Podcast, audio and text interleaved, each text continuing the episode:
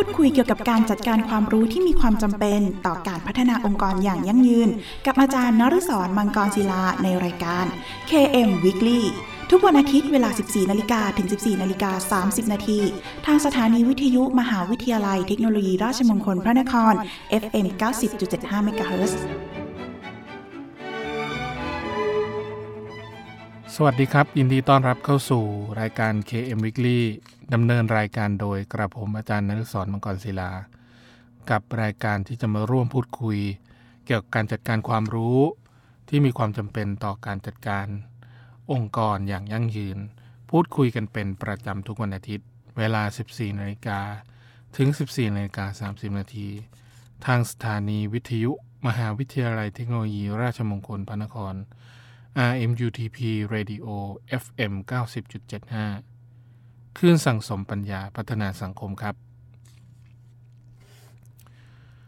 คุณผู้ฟังสามารถรับฟังรายการของเราแบบสดๆนะครับ ผ่านทาง FM 90.75 นะครับ โดยคุณผู้ฟังสามารถเข้ารับฟังรายการของเราแบบออนไลน์นะครับ พร้อมกันทั่วโลกผ่านทางเว็บไซต์ radio.rmutp.ac.th โดยสามารถรับฟังผ่านทางคอมพิวเตอร์ อุปกรณ์สมาร์ทโฟนได้แล้ววันนี้ครับ นอกจากนี้คุณผู้ฟังยังสามารถฝากคำถาม หรือข้อสงสัยต่างๆนะครับ ผ่านทางกระดานสนทนา โดยเข้าไปที่เว็บไซต์ของสถานีที่ radio.rmutp.ac.th รือจะโทรเข้ามาก็ได้ครับ ที่หมายเลขโทรศัพท์ 02 665 3891 หรือทางโทรสารที่หมายเลข 02 282 5550 รวมทั้งอีเมลของทางสถานีก็ได้ครับที่ radio rmutp ac th หรือถ้าไม่สะดวกช่องทางเดียวเลยนะครับ ท่านก็สามารถเขียนเป็นจดหมาย หรือไปรษณียบัตรนะครับ เพื่อติชมรายการ โดยเขียนถึงรายการ KM Weekly สถานีวิทยุมหาวิทยาลัยเทคโนโลยี ราชมงคลพระนคร เลขที่ 399 ถนนสามเสนเขตดุสิตกรุงเทพ 10300 และเมื่อทางรายการได้รับข้อคำถามต่างๆ เหล่านั้นนะครับ จะดำเนินการหาคำตอบมาให้คุณผู้ฟังทันทีครับ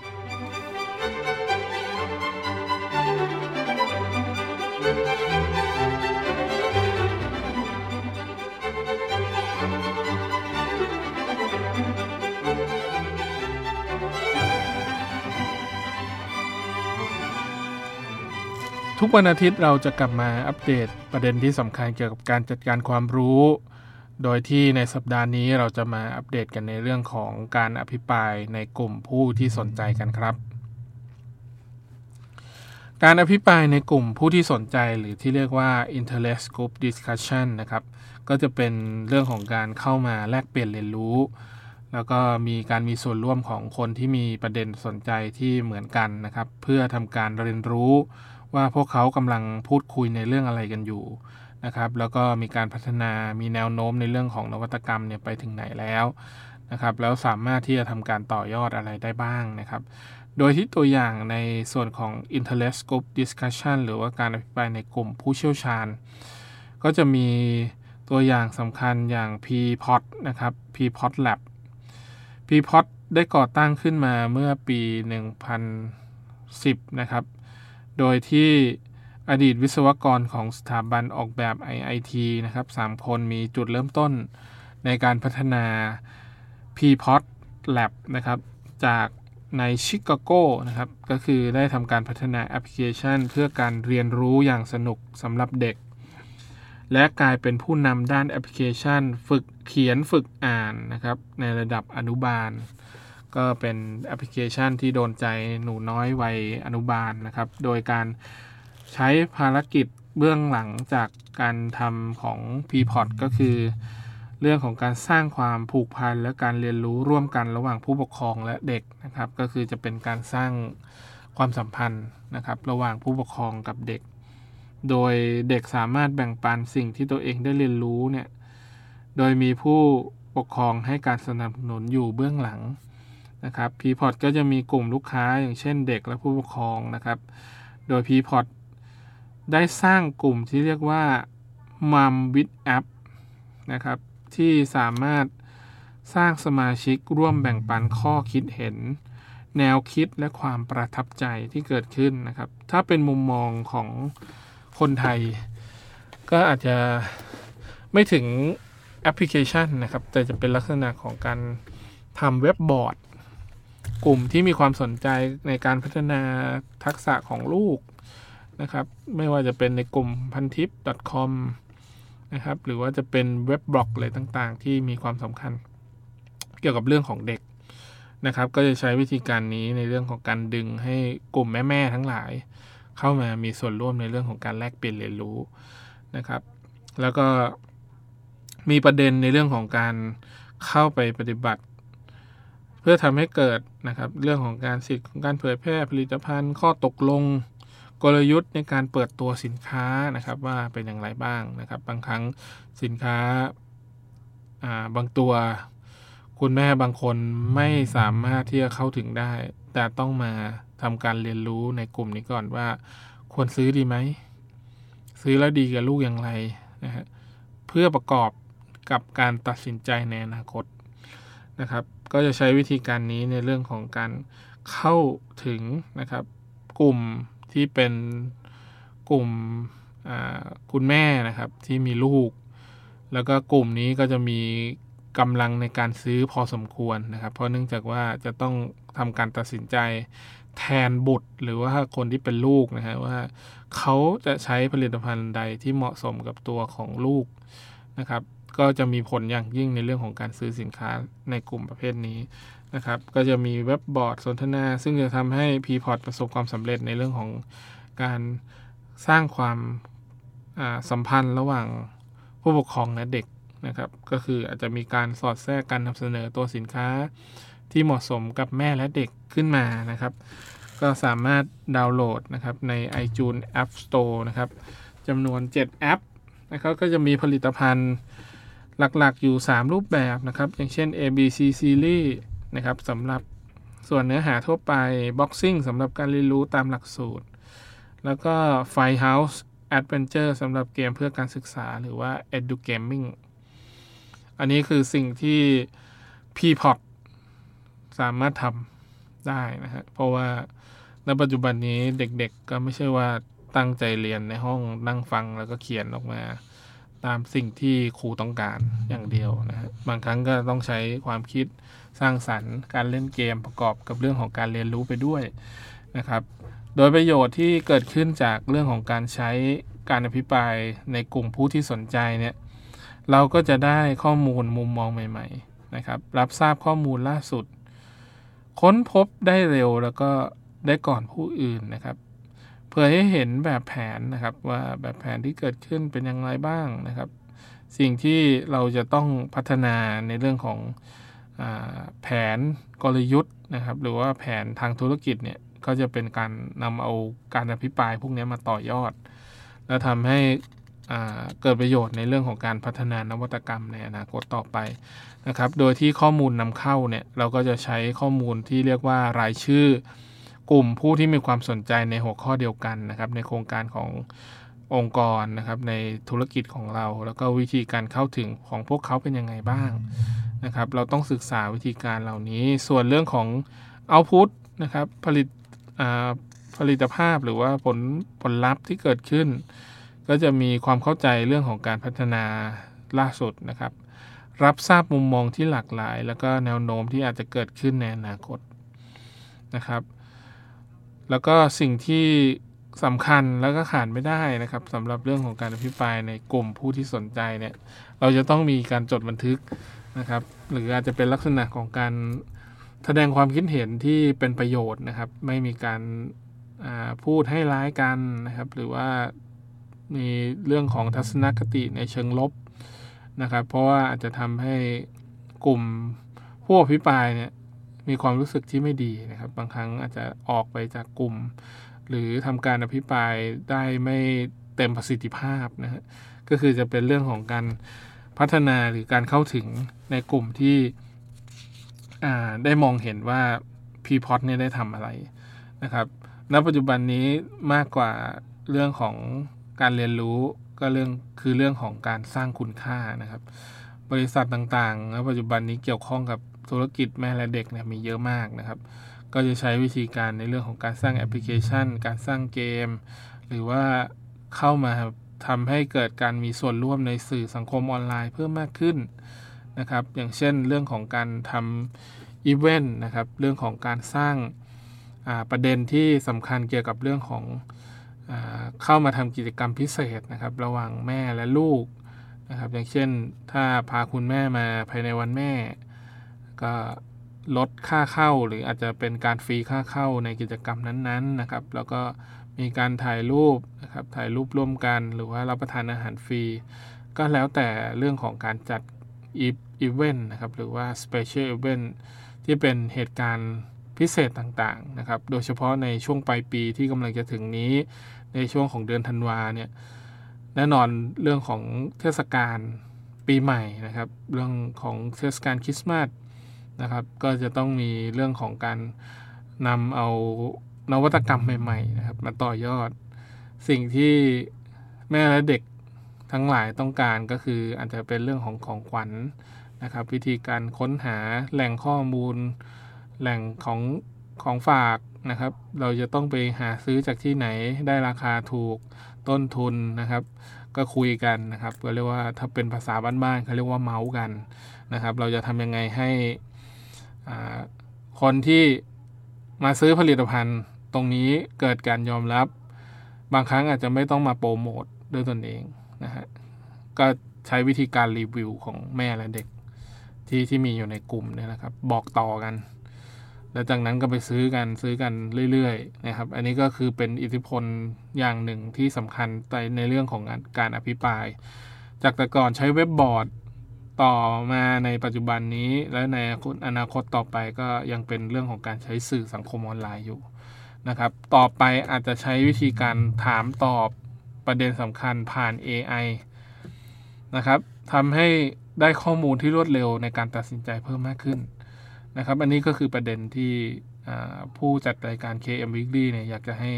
ทุกคนได้เข้าใจนะครับว่า เรื่องของการอภิปรายเนี่ยมันเป็นส่วนหนึ่งที่สำคัญเกี่ยวกับเรื่องของการจัดการความรู้เช่นกันนะครับ เพราะว่าการอภิปรายอาจจะได้ประเด็นมานะครับใหม่ๆ คนที่สามารถเอาไปคิดต่อยอดได้เนี่ยเขาก็จะต้องจับประเด็นในเรื่องนั้นๆ ได้นะครับว่ามันมีประโยชน์กับตัวเขาอย่างไรนะครับ แล้วเราสามารถที่จะนำมาพัฒนาในเรื่องของการสร้างอองค์ความรู้ใหม่ ๆ ในการพัฒนาตัวเองได้อย่างไรต่อไปด้วยครับ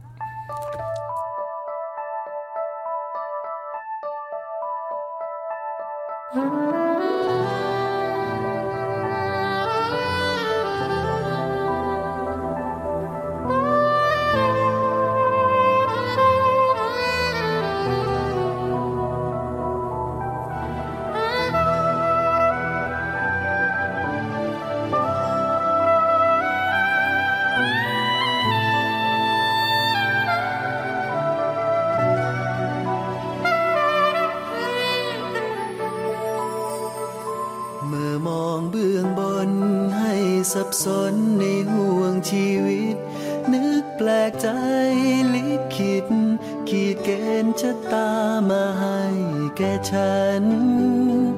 โชคดีมีมา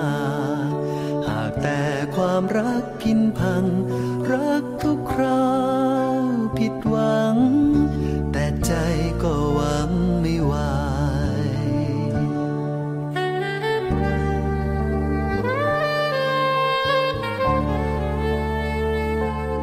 หนึ่งคนหนึ่งความรักไม่น่าจะยาก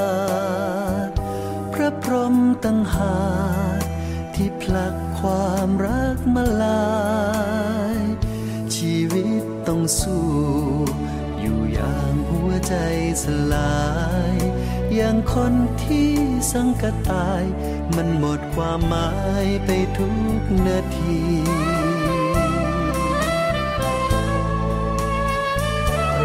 เถิดเบื้องบนช่วยพ้นให้ชื่นสักนิด คนนี้ลิขิตขีดนำชักมาแล้วอย่าพานีหวังเธอสุดท้าย ปิดฉากช่วยชุบชีวีขอสมใจชาตินี้ราณีเถิดนาเบื้อ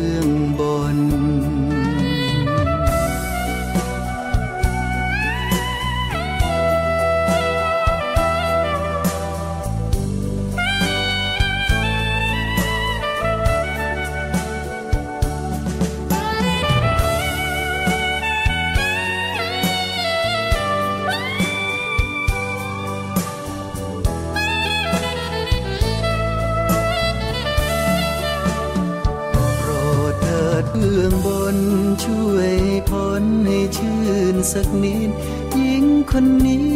ลิขิตขีดนำชักมาแล้วอย่าพานีหวังเธอสุดท้าย ปิดฉากช่วยชุบชีวีขอสมใจชาตินี้ราณีเถิดนาเบื้องบน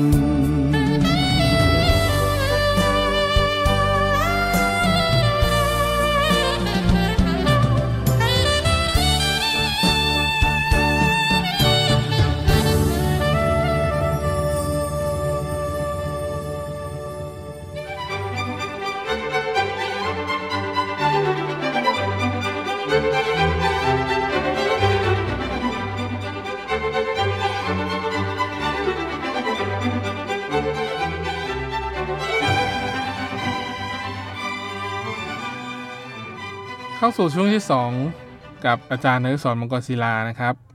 โดยที่ในช่วงที่ 2 นี้นะครับ เราจะมาพูดถึงในเรื่องของ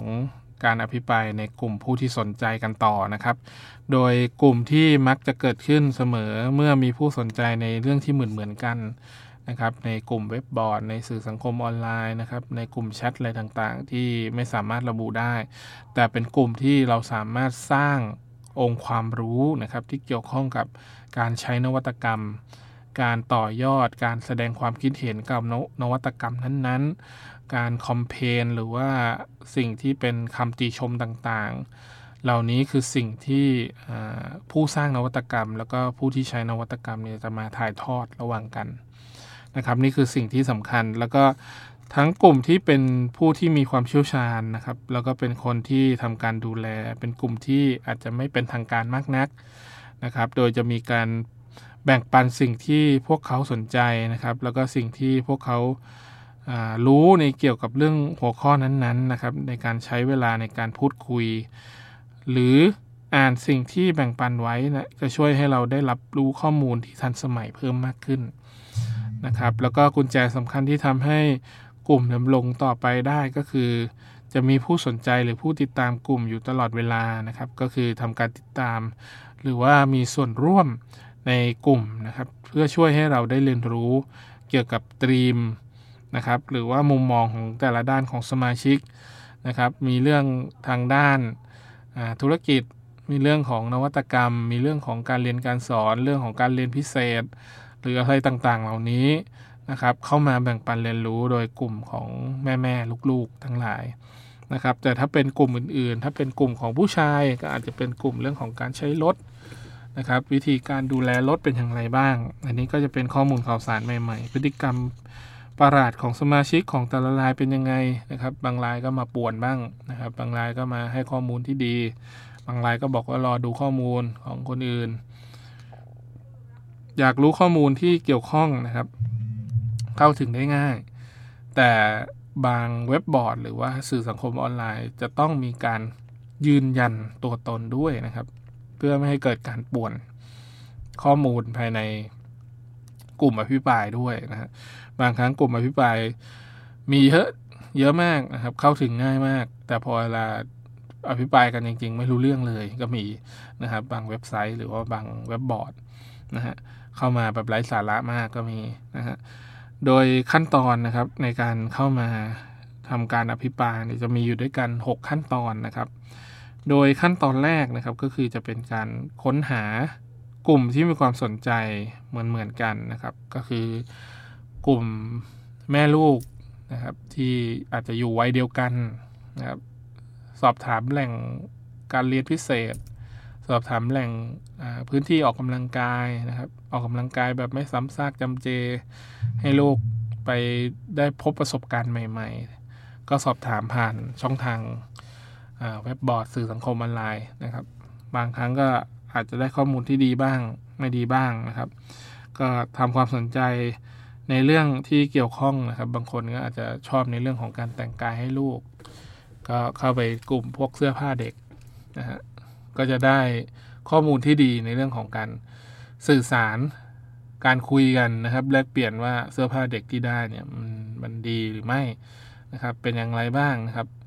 แล้วก็ใช้ยี่ห้อนี้เป็นยังไง อันนี้ก็เป็นสิ่งที่เราจะต้องค้นหากลุ่มที่มีความสนใจเหมือนเหมือนกันนะครับ ส่วนกลุ่มที่2เอ่อหรือว่าขั้นตอนที่2นะครับก็คือจะเป็นเรื่องของการค้นหาว่า พวกเขากำลังพูดคุยเกี่ยวกับเรื่องอะไรกันอยู่นะครับ ถ้าเป็นผู้ที่สังเกตการหรือว่าคนที่เป็นผู้พัฒนานวัตกรรมเนี่ย ถ้าได้มาอยู่ในกลุ่มเนี่ยเราก็จะต้องสังเกตถึงพฤติกรรมที่เกิดขึ้นภายในกลุ่มนั้นด้วยนะครับ ว่าเขาชอบพูดคุยเรื่องอะไรกันนะครับ แล้วมีความสนใจในเรื่องของผลิตภัณฑ์อะไรบ้าง บางครั้งอาจจะมีการนำเสนอผลิตภัณฑ์ที่น่าสนใจ ทิ้งลิงก์เอาไว้นะครับ หรือเบอร์ติดต่อนะฮะบางเว็บไซต์มีการใส่เบอร์ติดต่อมีลิงก์เรียบร้อย แต่อาจจะเป็นมิจฉาชีพก็ได้นะครับอ่าบางครั้งเราก็จะต้องทำการวิเคราะห์หรือว่าดูข้อมูลให้ดีๆ ว่าสิ่งที่เราเข้าไปดูเป็นลิงก์เนี่ยอันนี้มันน่าเชื่อถือได้มากน้อยขนาดไหนนะครับ สอบถามผู้รู้นะครับ สอบถามคนที่เคยใช้ หรือคนที่มีประสบการณ์มาก่อน นะครับ เพื่อป้องกันการถูกหลอกนะครับ แล้วก็สิ่งที่สำคัญตัวที่ 3 ขั้นตอนที่3นะครับก็คือการเข้าไปมีส่วนร่วมครับ ก็คือหากคุณเข้าไปมีส่วนร่วมในกลุ่มออนไลน์นะครับ ให้อ่านเรื่องราวที่ถูกโพสต์ในกลุ่มล่าสุดเสียก่อนครับ ก็คือล่าสุดขึ้นมาเป็นฟีดแรก ก็ดูก่อนว่ามันมีเรื่องอะไร เพื่อให้รู้คร่าวๆว่าพวกเขากำลังทำอะไรกันอยู่ นะครับ แล้วก็พูดคุยเรื่องอะไรกันอคอยย้อนแล้วก็จากนั้นก็ค่อยกลับไปดูนะครับว่าส่วนที่เขาคุยกันเดิมๆเนี่ยมีอะไรบ้าง อะไรคือสิ่งที่เขาสนใจนะครับ แล้วก็อย่าลืมอ่านคำถามนะครับ มันก็มีส่วนที่พูดคุยกันในกลุ่มนะครับ บางครั้งก็ตอบตรงกันบ้าง บางทีก็ทะเลาะกันบ้างนะฮะ เราก็ต้องดูในประเด็นที่มันเป็นประโยชน์กับเรา นะฮะเราก็ต้องดูคัดกรองให้ดีๆนะครับ บางครั้งผู้ที่เข้ามาร่วมอภิปรายบางคนก็ให้ข้อมูลที่ดีนะครับ บางครั้งก็ให้ข้อมูลแบบไม่เป็นประโยชน์นะฮะด่ามั่งอะไรบ้างนะครับ เราก็ต้องดูให้ดีๆ ส่วนตัวที่ 4 หรือขั้นตอนที่ 4 นะครับ ก็คือทำการบันทึกสิ่งที่ค้นพบนะครับ บางครั้งสิ่งที่เป็นปรากฏการณ์ที่เกิดขึ้นนะช่วงเวลานั้นนะครับ ที่เราเข้าไปดู บางครั้งอาจจะอาจจะเป็นการพูดคุยแบบสดๆเลย แม่แม่มายืนลุมกันเลยคุยกันนะฮะอันนี้ก็ถือว่าเราได้ได้มีประสบการณ์ในการแลกเปลี่ยน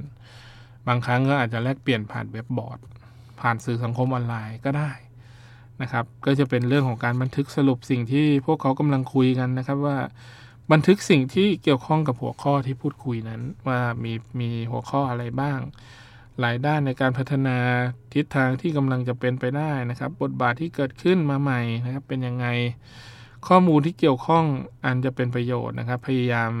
สะสมสิ่งที่พวกเขาได้แบ่งปันเอาไว้มากที่สุดนะครับว่าสิ่งที่เป็นองค์ความรู้สำคัญเนี่ยเราก็สกัดออกมา แล้วเอา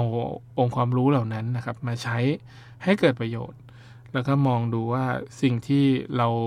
นำมาใช้ต่อยอดได้เนี่ย มีอะไรบ้างนะครับ หรือว่าสามารถทำตามคำแนะนำเนี่ยแล้วมันเกิดประโยชน์ได้จริงหรือไม่นะฮะส่วนขั้นตอนที่5นะครับก็คือขั้นตอนการทบทวนแล้วก็เรื่องของการสรุปผลนะครับ ก็คือการทบทวนสิ่งที่ค้นพบเพื่อให้เห็นภาพของธีมครับแล้วแล้วก็รูปแบบที่กำลังจะเกิดขึ้นในอนาคต ว่าพยายามวิเคราะห์ว่าองค์ประกอบใดมีตัวขับเคลื่อนธีมนั้นนะครับทำให้การวิจัยเพิ่มขึ้น อาจมองเห็นโอกาสข้างหน้านะครับ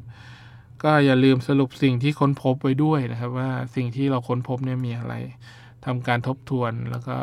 รีวิวออกมานะครับ ว่าสิ่งที่เราได้ดูในเว็บบอร์ดนี้นะครับ มีมุมมองในเชิง การพัฒนานวัตกรรม เรื่องของการใช้สินค้าและบริการอะไรต่างๆนะครับ มุมมองในเชิงบวกเชิงลบ เราสามารถเก็บรวบรวมได้หมดนะครับ แล้วก็สิ่งที่สำคัญและขาดไม่ได้ขั้นตอนสุดท้ายคือขั้นตอนการแบ่งปัน แล้วก็การปรึกษาหรือว่าแชร์ลิงกันนะครับ ก็คือการแบ่งปันข้อมูลสรุปของคุณนะครับ กับผู้ร่วมโครงการนะครับ หรือว่ากับผู้เชี่ยวชาญนะครับ เพื่อขอ ข้อคิดเห็นเพิ่มเติมนะครับ อย่างเช่นเราอาจจะเอาประเด็นคำถามตัวนี้เป็นตัวตั้งนะครับในการสัมภาษณ์ผู้เชี่ยวชาญนะครับว่ามันมีประเด็นปัญหาณปัจจุบันแบบนี้นะครับ อย่างเช่นเด็กๆเข้าไปเรียนรู้เรียนวิเศษนะฮะแต่มีบางที่เปิดวิดีโอสอนเด็กอย่างเงี้ยฮะทำให้เด็กบางทีอาจจะไม่สามารถที่จะมาทบทวนหรือว่า ถามคำถามอาจารย์ภายในชั่วโมงได้ อันนี้ก็คือปัญหาที่บางคนแม่ๆสะท้อนออกมา คนที่เป็นผู้คิดค้นนวัตกรรมการเรียนรู้ บางแห่งก็เขียนขีดเส้นใต้ตัวแดงๆไว้บอกว่าสอนสดนะฮะ อันนี้ก็คือการวิธีการแก้ปัญหาในการลดเงื่อนไขในการตัดสินใจ นะฮะว่าถ้าสอนสดเนี่ยที่นี่ต้องมาที่นี่เลยนะฮะอันนี้ก็จะเป็นวิธีการหนึ่งในเรื่องของการแบ่งปันทำให้ทุกคนเนี่ยเกิดมุมมองที่ชัดเจนเพิ่มขึ้นนะครับ ในเรื่องของการอภิปรายกลุ่มนะครับที่มีความสนใจ แล้วก็ทำให้ทุกคนเนี่ยมีมุมมองที่เพิ่มขึ้นนะครับทำความเข้าใจในเรื่องของความรู้ในสาขาวิชาหรือว่านวัตกรรมเหล่านั้นได้ ดีขึ้นนะครับ ก็จะเป็นความรู้ที่ทำการอัปเดตอยู่ตลอดเวลา แล้วก็เป็นผลที่ดีนะครับกับผู้ที่สร้างนวัตกรรม แล้วก็ผู้ที่ใช้นวัตกรรมต่อไปครับ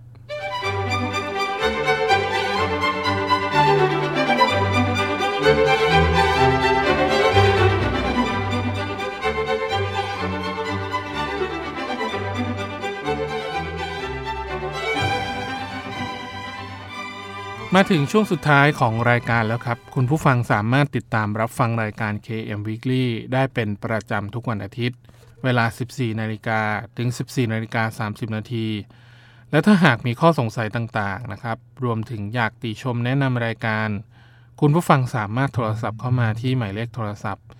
02 665 3891 หรือทางโทรสารนะครับ หมายเลข02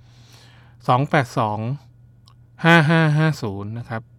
รวมทั้งอีเมล radio at imutp ac th นะครับ หรือทางจดหมายหรือไปรษณียบัตร โดยเขียนถึงรายการ KM Weekly นะครับ สถานีวิทยุมหาวิทยาลัยเทคโนโลยีราชมงคลพระนครครับ เลขที่ 399 ถนนสามเสนเขตดุสิตกรุงเทพ 10300 และกลับมาติดตามรับฟัง KM Weekly ได้ใหม่ครับ ทุกวันอาทิตย์เวลา 14นาฬิกาถึง 14นาฬิกา30นาทีขอบคุณสำหรับการติดตามรับฟังครับสำหรับวันนี้ต้องขอลาคุณผู้ฟังไปก่อนครับ พบกันใหม่ในตอนต่อไปวันนี้ สวัสดีครับ ร่วมพูดคุยเกี่ยวกับการจัดการความรู้ที่มีความจำเป็นต่อการพัฒนาองค์กรอย่างยั่งยืน กับอาจารย์นฤศรมังกรศิลาในรายการ KM Weekly